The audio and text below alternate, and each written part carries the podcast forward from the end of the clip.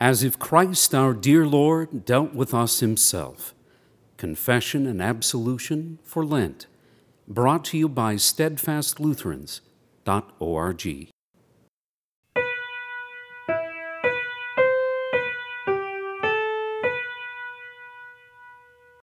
First Sunday in Lent, read Matthew 4 1 through 11. Then the devil left him, Jesus and behold, angels came and were ministering to him. Matthew 4, verse 11. Jesus resisted the temptations of the devil. If you are the Son of God, command these stones to become loaves of bread. It is written, Man shall not live by bread alone, but by every word that comes from the mouth of God. Deuteronomy 8 3 is Jesus' weapon in this conflict.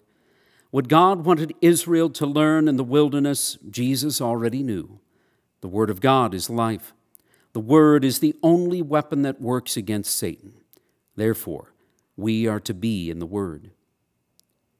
If you are the Son of God, throw yourself down from the temple, for it is written, He will command His angels concerning you, and on their hands they will bear you up, lest you strike your foot against a stone.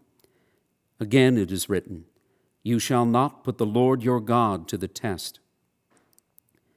The devil knows Scripture and misquotes Psalm 91, verses 11 through 12, intentionally omitting, Because you have made the Lord your dwelling place, the Most High, who is my refuge, before no evil shall be allowed to befall you. Jesus properly cites Deuteronomy 6:16 in accordance with its meaning in context. All these kingdoms of the world I will give you if you will fall down and worship me.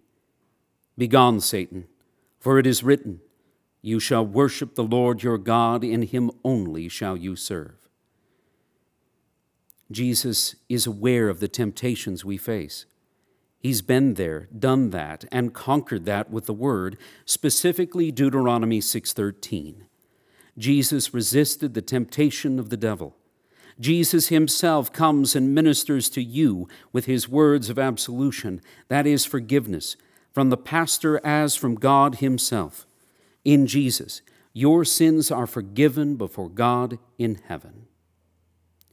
O Lord, mercifully hear our prayer and stretch forth the right hand of your majesty to defend us from all enemies that rise up against us through your Son, Jesus Christ our Lord, who lives and reigns with you in the Holy Spirit, one God, now and forever.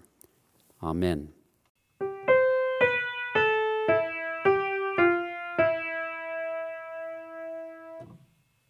Come back tomorrow for another Lenten devotion from Steadfast Lutherans.